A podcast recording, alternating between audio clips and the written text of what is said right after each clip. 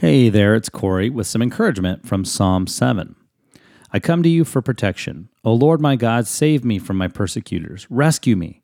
If you don't, they will maul me like a lion, tearing me to pieces, with no one to rescue me.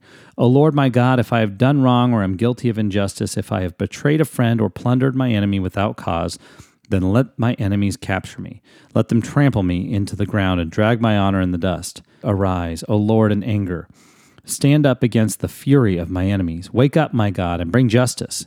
Gather the nations before you. Rule over them from on high.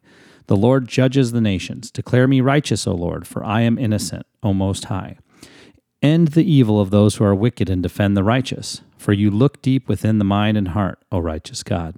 God is my shield, saving those whose hearts are true and right. God is an honest judge. He is angry with the wicked every day. If a person does not repent, God will sharpen his sword. He will be bend and string his bow. He will prepare his deadly weapons and shoot his flaming arrows.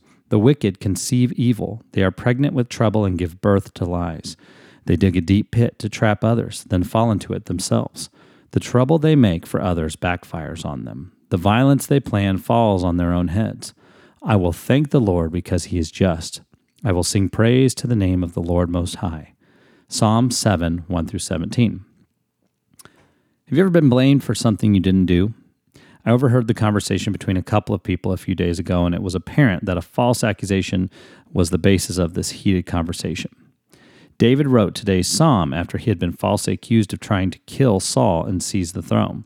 Rather than take matters into his own hands, David cried out to God. Even though he knew that evil might not end, he still trusted in the Lord. It encourages me to know that when I feel like I'm being treated unfairly, I can rest in the arms of my Heavenly Father who is just and fair. Have a blessed day.